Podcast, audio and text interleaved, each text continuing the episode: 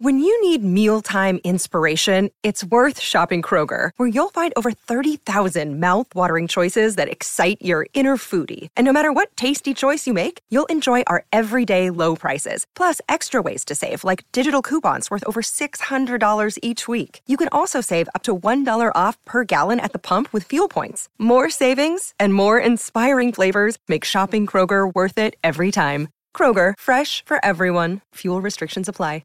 Another day is here, and you're ready for it. What to wear? Check. Breakfast, lunch, and dinner? Check. Planning for what's next and how to save for it? That's where Bank of America can help. For your financial to-dos, Bank of America has experts ready to help get you closer to your goals. Get started at one of our local financial centers or 24-7 in our mobile banking app. Find a location near you at bankofamerica.com slash talk to us. What would you like the power to do? Mobile banking requires downloading the app and is only available for select devices. Message and data rates may apply. Bank of America and a member FDIC. Are you guys curious what's happening within the Algorand ecosystem? Today, I have the CTO of the Algorand Foundation, John Woods, to talk about Algorand and what they are doing, what they are building, and what their roadmap looks like for 2024. They are empowering a dynamic, inclusive, and borderless global ecosystem based on the Algorand blockchain, which focuses on fast, carbon zero, secure, and decentralized aspects. So be sure to watch the full episode, check out all the links in the description below, and enjoy.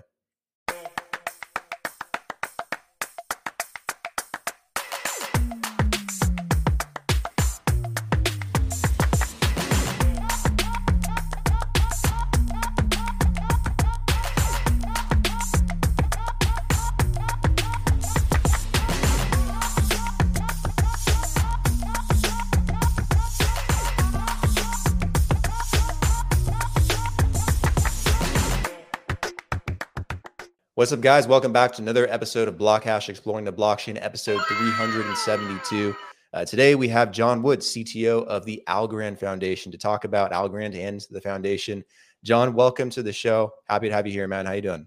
Hey, thank you for having me. Um, absolutely love the production value on your side. Love the sign. It's amazing. Thank you. We're, we're heavily invested. I need to start doing that stuff. Um, so uh, yeah, no, great to be here. Thank you very much for having me and being on uh, a platform like yours allows us to talk about the work we're doing, which is uh, which is my pleasure. Absolutely. Um, before we dive into it, uh, would love to know more about yourself. If you want to share a little bit about your background and sure. what you've done prior uh, to the Algorand Foundation. Yeah, certainly. Um, so um, my background is, I guess, my, my university degree is or college degree is uh, is in computer engineering. So always being a geeky kid, playing with computers. Uh, you know, I guess, um, yeah, just really a computer hobbyist. And and so early jobs, I tended to be a software developer. Uh, I worked for Ericsson, built systems in C and C++, which was a great baptism of fire as to what real development is like, because Ericsson have bunches uh, have huge code bases. Um, then we spent a little bit of time in finance. I worked uh, for Citi as a forex trader. I worked in London as a derivatives uh, analyst, um, and then I guess, but all the while I was kind of bu- still building software in the background because it's, it's been my my love since I was a, a you know a, a, teenager or whatever, or early teenager. Um, and then I kind of moved uh, into software architecture um, and slowly into applied cryptography over the last kind of decade or so. And so I've worked uh, at the European Central Bank. I worked for the Irish Central Bank, um, and most recently, and I guess most pertinent to this uh, this this podcast, I, I, worked on Ethereum professionally and, and, led software architecture and applied crypto for ConsenSys. Um, I was the chief architect on Cardano um, for a year or so, uh, and I led applied cryptography there.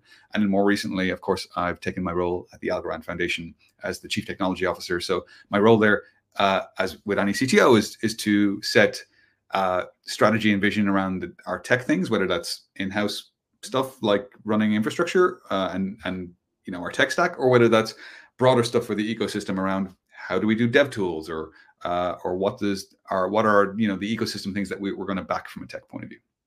Right. Any um, overlap or differences that you see? You know, previously working with Cardano, Cardano, and now working with the Algorand Foundation. Anything that's similar or different? I would say it's been invaluable working across different ecosystems. I'd say as well. You know, I would never I would only take a role in a project that I felt uh, personally compelled by. And so there are there are projects out there that I'm that I I'm, I'm not as interested in. And um, I think having worked for, on Ethereum, which is I think uh, you know by all measures, although it has its caveats in terms of its people will criticize its speed or cost or, or, or, things like that. I think if you look at it objectively, I think it's a pretty incredible technology that they've put together and the team have worked on.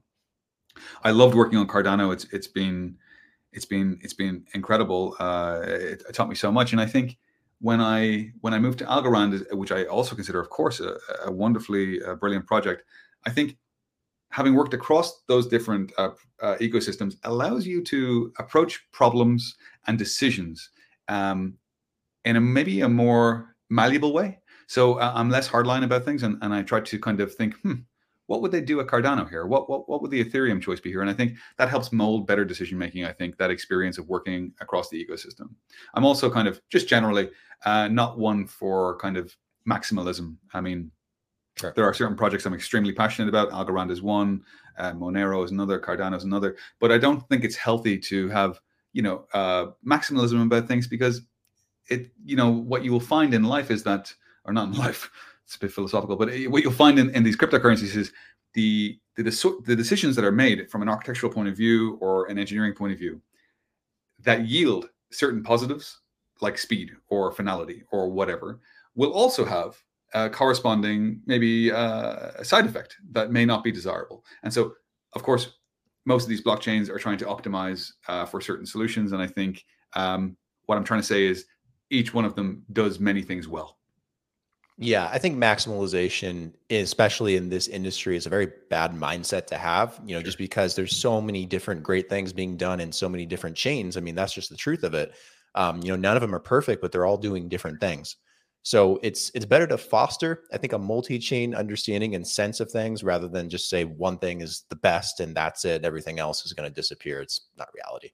I totally agree. And so um, I would also say that on the other side of things, I probably, I mean, this is, but just to be clear, this is the, my personal opinion, not the opinion of the Algorand Foundation or anything. But I don't think we're going to see a world where there's thousands of, of layer one blockchains that are successful. Um, I think that's unlikely.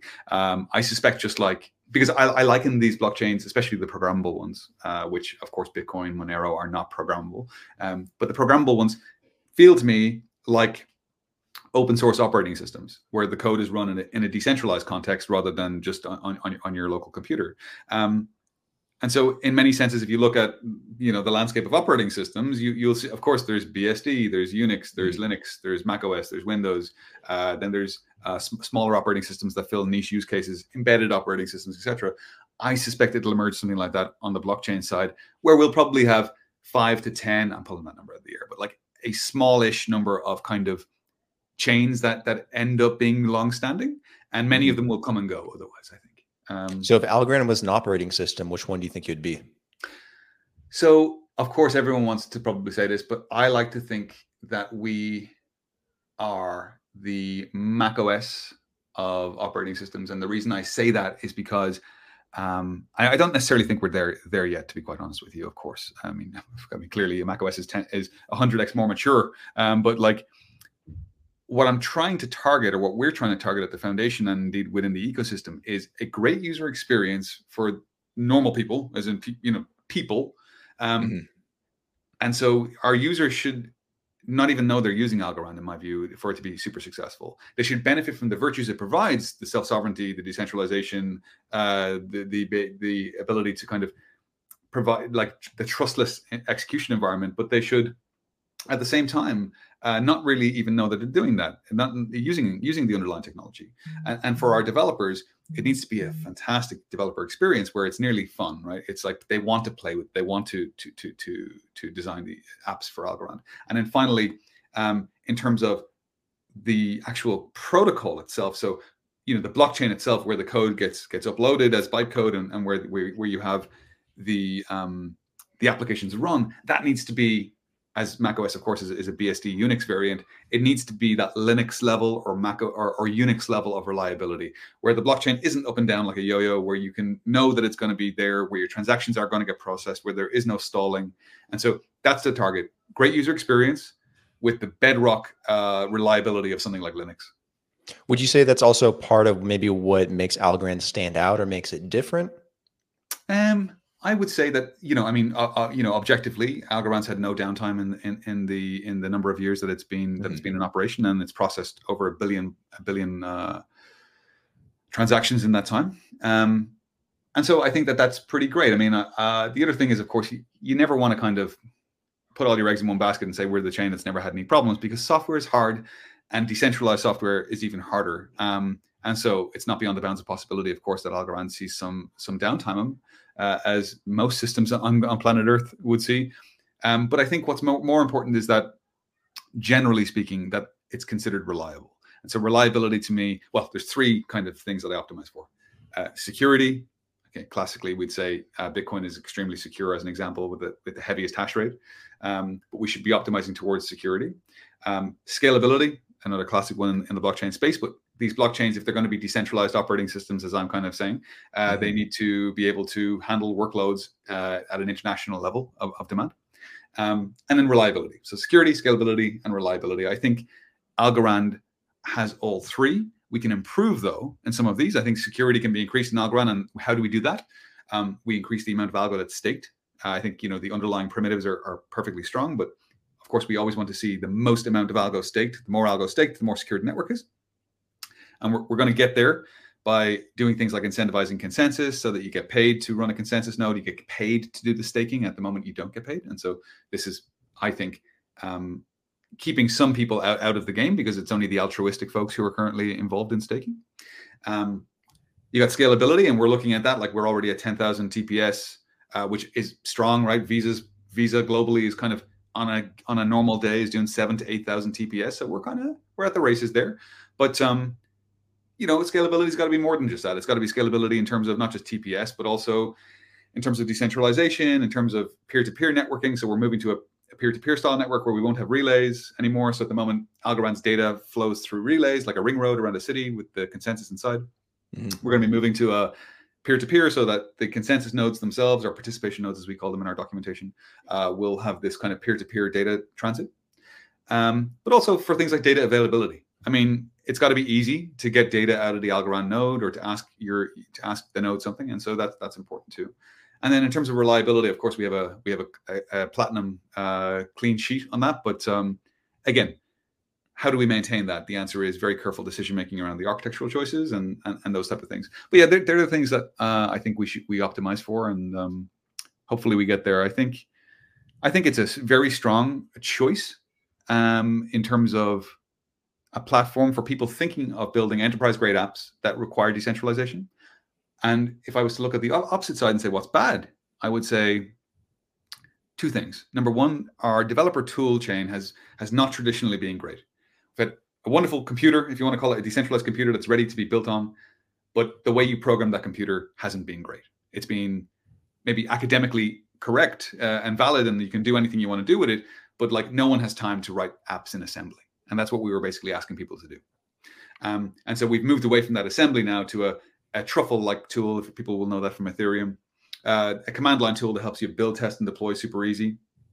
Uh, and then, of course, our upcoming change uh, to make the canonical language of the smart contract platform uh, to be Python, which is, of course, cheap to, to build, cheap to maintain. Uh, lots of people understand it. It's very simple.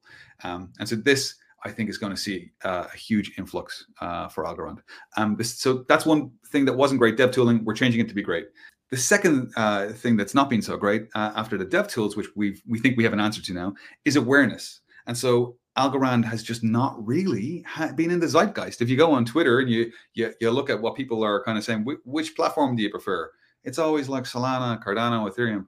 We don't seem to be at the at the, the on people's lips, and so we're changing that. We've got a totally new strategy around how we're going to try to grow grassroots uh, awareness, both inside like the Algorand ecosystem where people are already kind of aware. Uh, we're, of course, we want to keep those users informed, but also critically outside of the Algorand ecosystem. And even being on, on shows like like this, uh, it helps us to try to build awareness that hey, you know, we've got I think a very cool project over here that has a lot of that's really quite viable. Um, if, if you're if you're thinking about building on blockchain, then maybe you want to check it out because it's got some smart people working on it.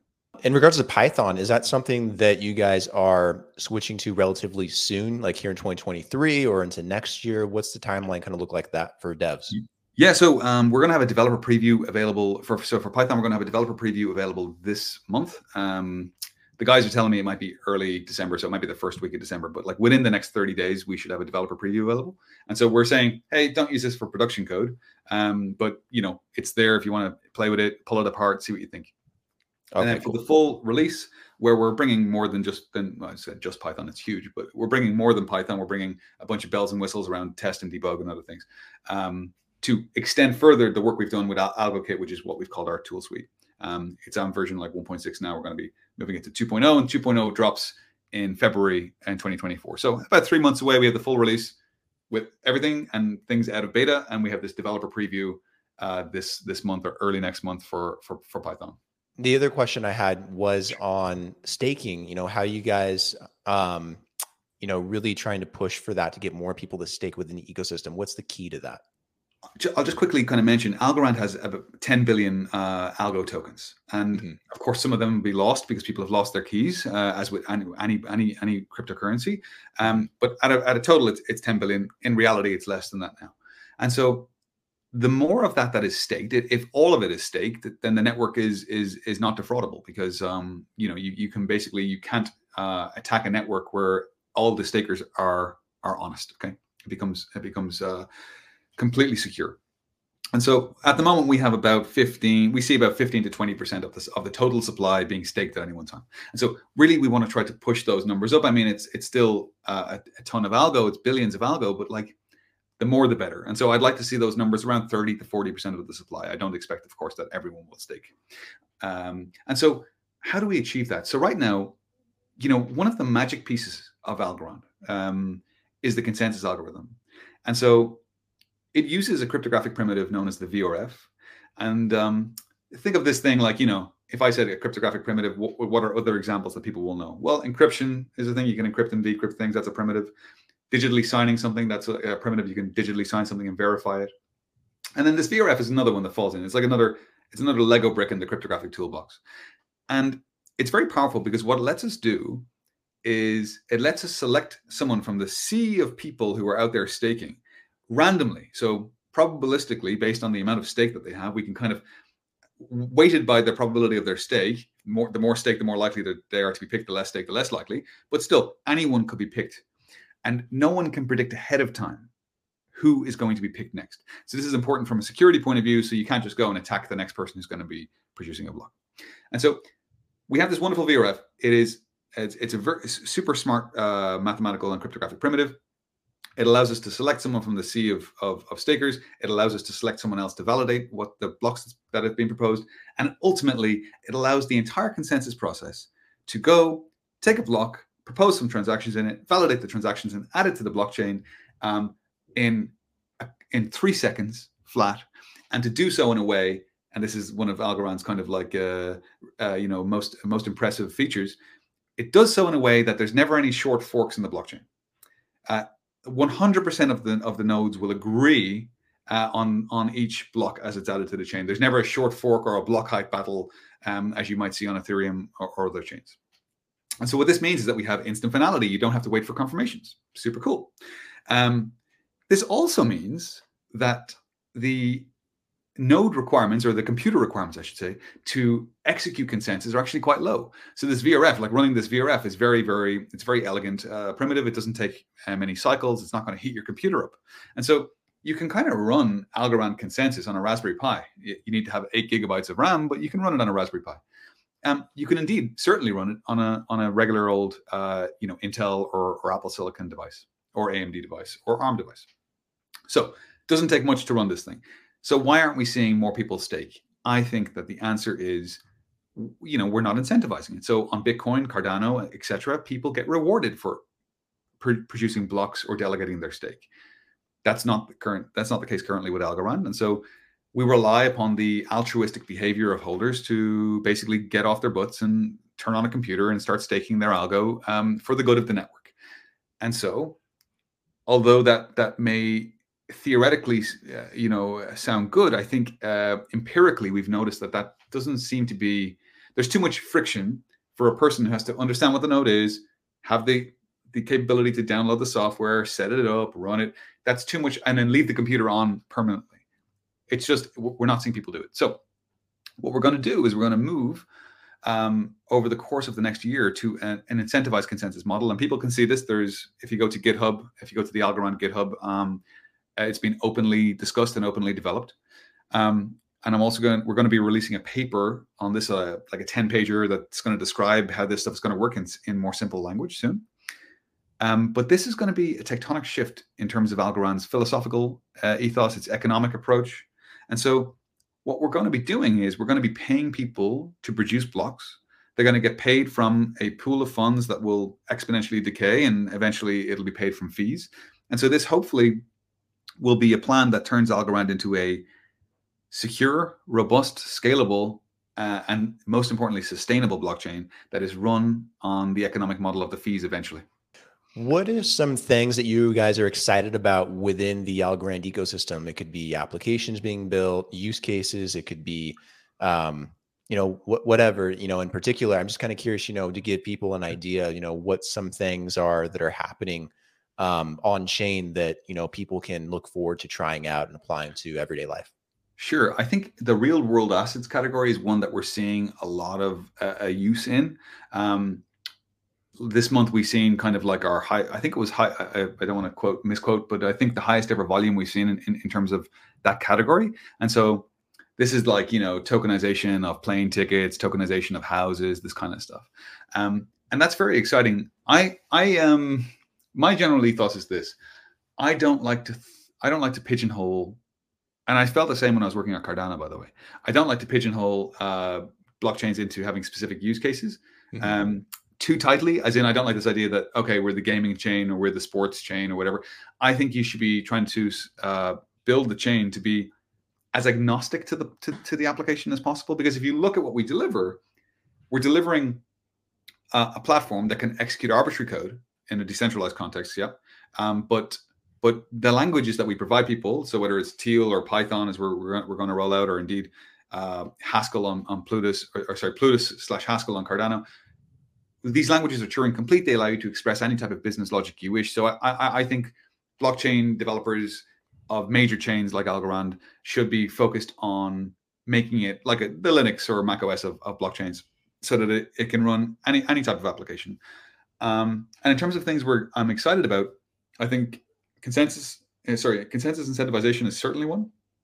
Um, the release of AlgoKit 2.0, because it, it, quite literally it was only a year ago that we were, were getting we were asking people to build teal based apps like assembly level language if, if your if users or if your uh, viewers are familiar with this very very low level you know horrible to, to use and that was the only way to build apps on algorand one year later we have a developer experience which is similar to like node js or similar to um, to uh, you know Rust with Cargo, where you can just do Cargo init, and you'll be able to do AlgoKit init, and it will just set up your project. AlgoKit build, and it will just build your project. AlgoKit deploy, it will deploy it to the test net or the main net. Uh, we've got CI/CD support in there for continuous integration and and, and delivery or deployment.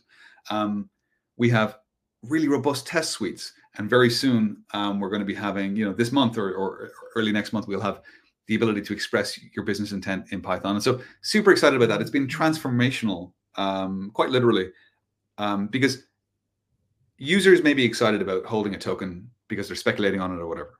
But if a blockchain is really a platform for execution of apps, and you don't have an app store full of apps, or you don't have a platform full of apps, you've blown it. And so we really need to make sure that we make it as easy as possible for devs to be able to bring their vision to the platform and that it's without friction previously the developers on Ethereum, they look at Algorand and think, oh, that's cool. I might try it out. When they when they hear they have to learn Teal, they're like, ugh, whatever. Now they'll come, they'll be able to kind of go, okay, yeah, Python, I can probably muster through that on my own.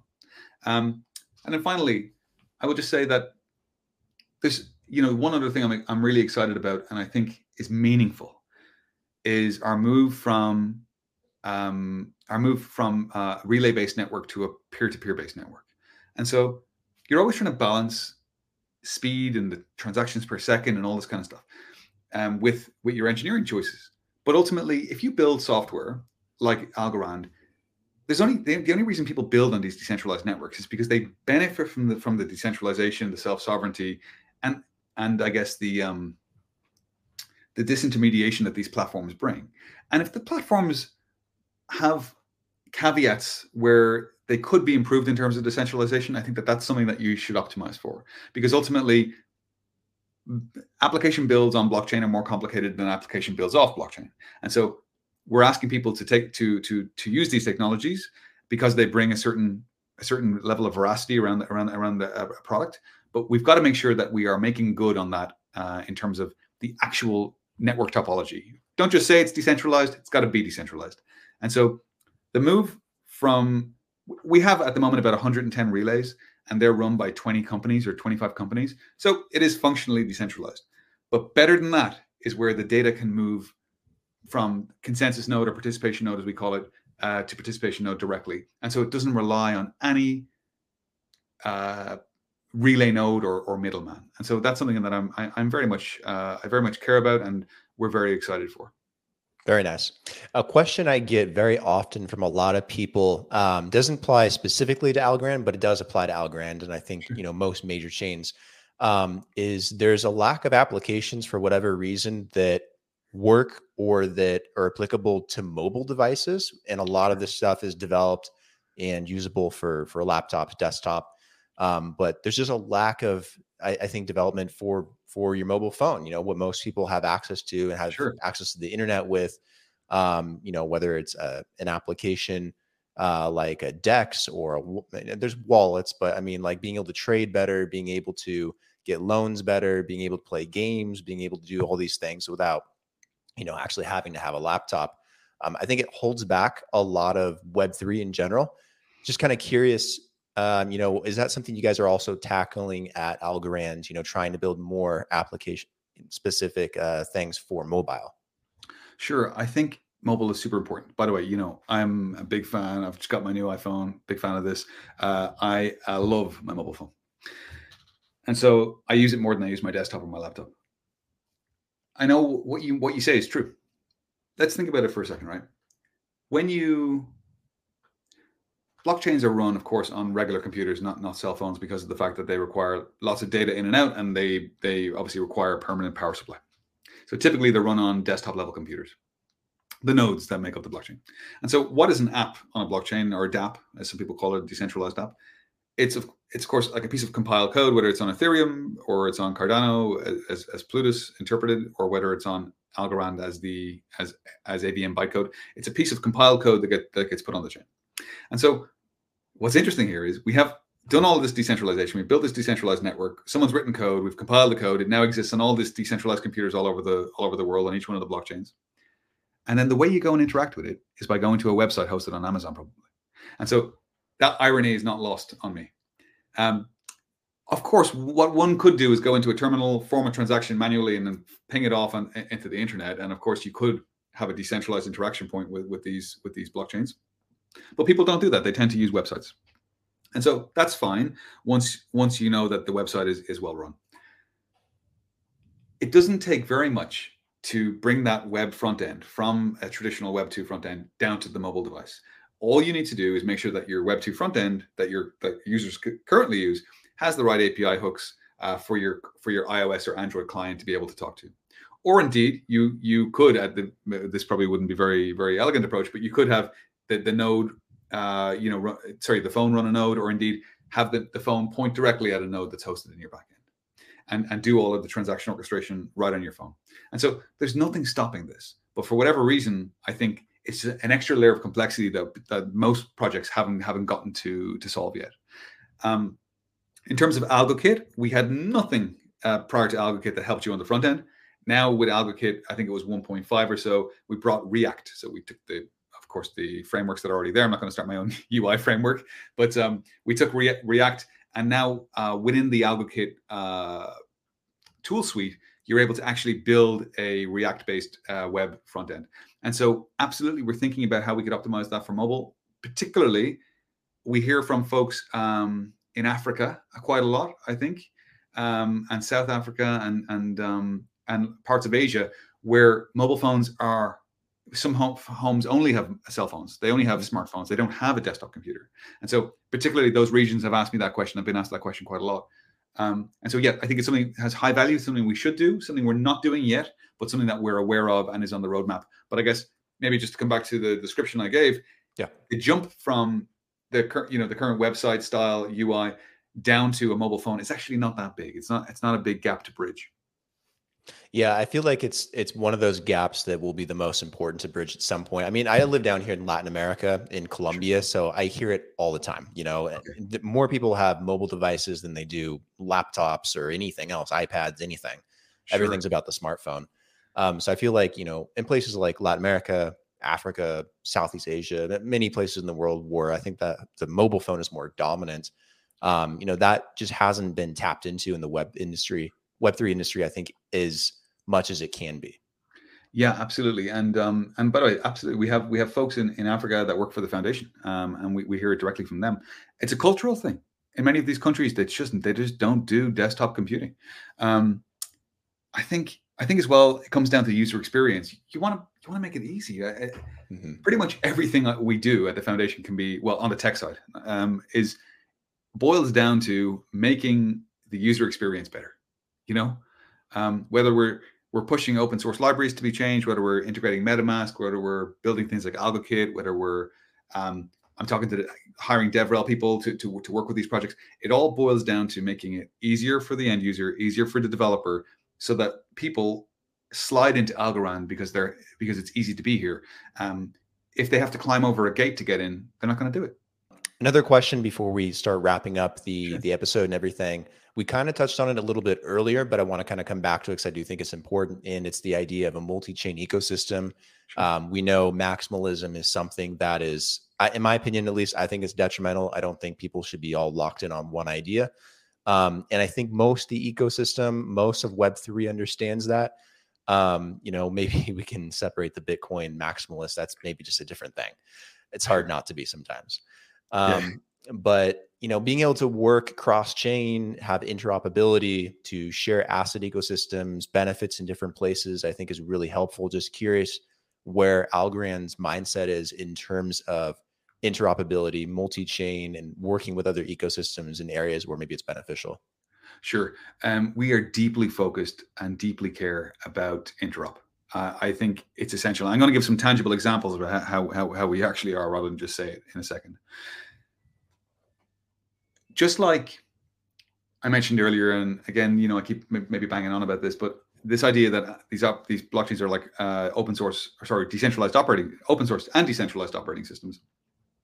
Um, you know, when you're interacting with someone, when you're playing uh, the finals, which is a new game that I found, which is pretty great, or with your no, no matter what you're playing, what video game you're playing, or even if you're editing a Google Doc, right?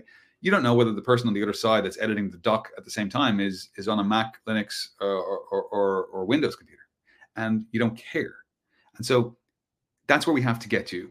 These blockchains, the various ones, I mean, some of them are so great at certain things, like Monero is particularly good at privacy. Before that, there's lots of consequences in their architectural design. So it's never going to be a smart contracts platform. Okay. So that's kind of something, a choice that they that that, that blockchain's made.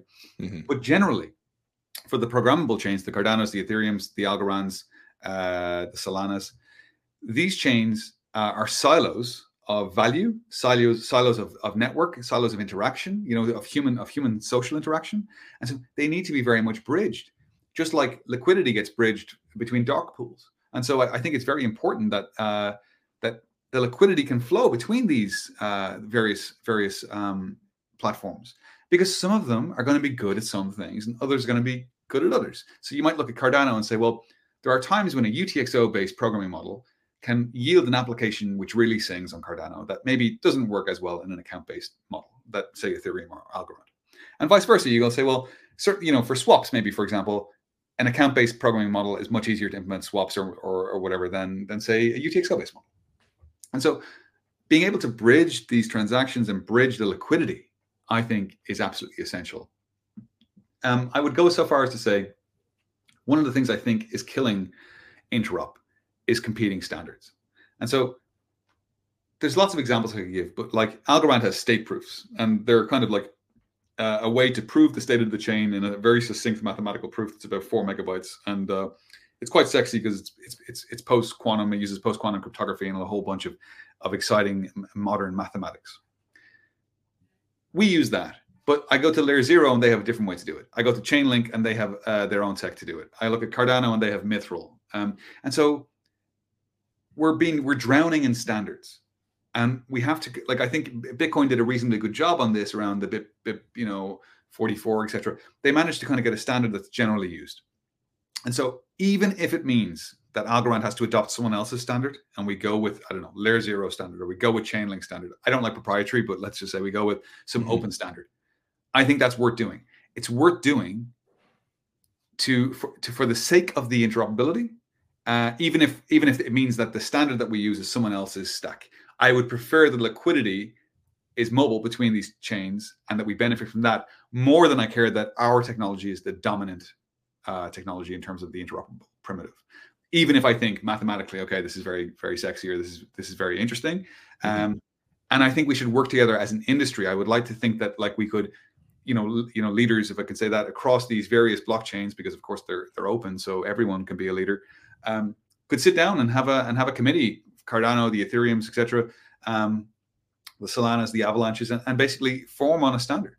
As an example of where we're on our side eliminating some of the the interop uh, friction Algorand uses 20 at the moment 25 words to represent the 256-bit private key that we use for the for each account. And so Bitcoin and Ethereum use 24 words. Um, and so what we're doing is we're, we're trying to adu- we use a different elliptic curve to, to Bitcoin and Ethereum. So they use this uh, uh, SecP K1256 and we're using uh, Edwards 25519. And so what we're doing is we're, we're trying to find a way to align uh, key derivation, so using hierarchical key derivation, uh, BIP 44, BIP 31, I think, um, or 32, I can't remember. Um, we're trying to align to that standard, but do so in a way that works with the elliptic curve that we use. So we've kind of very recently started pushing a standard, which is uh, BIP 44 plus uh, ED25519 uh, key derivation. So we're, we're kind of saying, well, we're going to change. We're going to change at Algorand because we want to be part of the party. We want ledger seeds to work easy peasy. We want the wallets that are on Ethereum, like MetaMask, just to be able to work. We want people who have seeds on Bitcoin to be able to use those seeds on on Algorand. And so we're changing the way we do wallets and standardizing it so that we are more interoperable. So it, it is very much something that we care about. Very cool. Um, what are some things on your guys' roadmap for the Algorand Foundation for 2024 or just for Algorand's ecosystem in general that you guys are looking forward to? Yeah, so beyond the the peer-to-peer, the consensus incentives, and of course uh, the Python release for our smart contract language, it really comes down to uh, building awareness. And so it's about grassroots movement for us. It's you know being on every podcast we possibly can come on. Uh, it's uh, spreading the the word uh, that Algorand is uh, is an incredible platform on which to build, um, and growing the user base. At this point, I think you know we the, the the ingredients are good. You know we've got nearly a perfect storm. We've got a strong protocol uh, very you know very robust, very secure.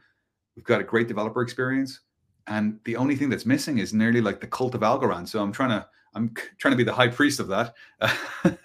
I'm trying to trying to grow that. I mean, of course, we have a diverse strategy across the various sections at the foundation. So we have a, strategy for community around how they're going to kind of embrace community, support community, uh, give community love, and support the projects that are there. We have BD, so we have a whole business development strategy around um, how we're going to have grassroots, authentic not partnerships, but authentic kind of relationships with people and companies that are out there to try to uh, uh, encourage them to build on Algorand, which is easier than it's ever been before.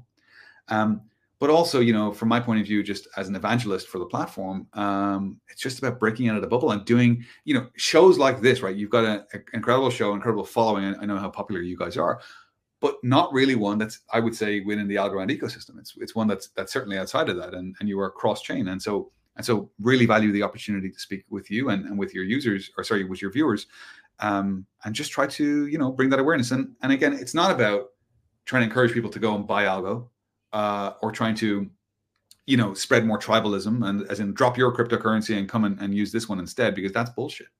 Um, what it is instead is about hey you know here is a platform on which you can build if you want to build uh, an app that benefits from execution of code in a decentralized context um, and if you want to try to use it, because we think we've built something pretty cool as a platform, it's pretty fast and, and it's pretty good, to, good fun to use.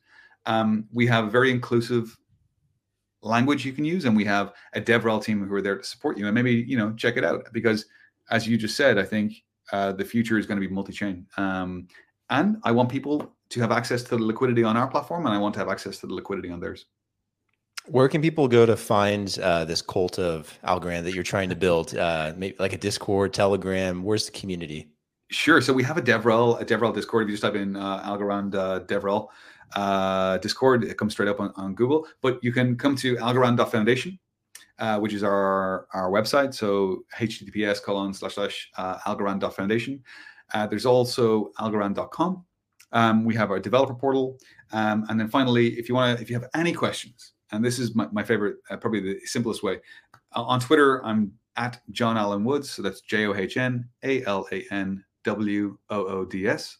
And if you come on Twitter, uh, you can DM me. Uh, I will respond. We'll set up time to talk if anyone's interested in learning more. Um, at John Alan Woods on Twitter. Awesome, John. This has been fantastic. Um, really happy that you were able to, you know, take the time to come on and talk about what you guys are doing with Algorand at the foundation. Um, very optimistic about what you guys are going to do here in the near future. I do think you guys have an amazing ecosystem, and um, I'm very excited to see it, you know, really flourish and come into fruition. So keep up the great work, man. Thank you so much, man, and thanks for having me on.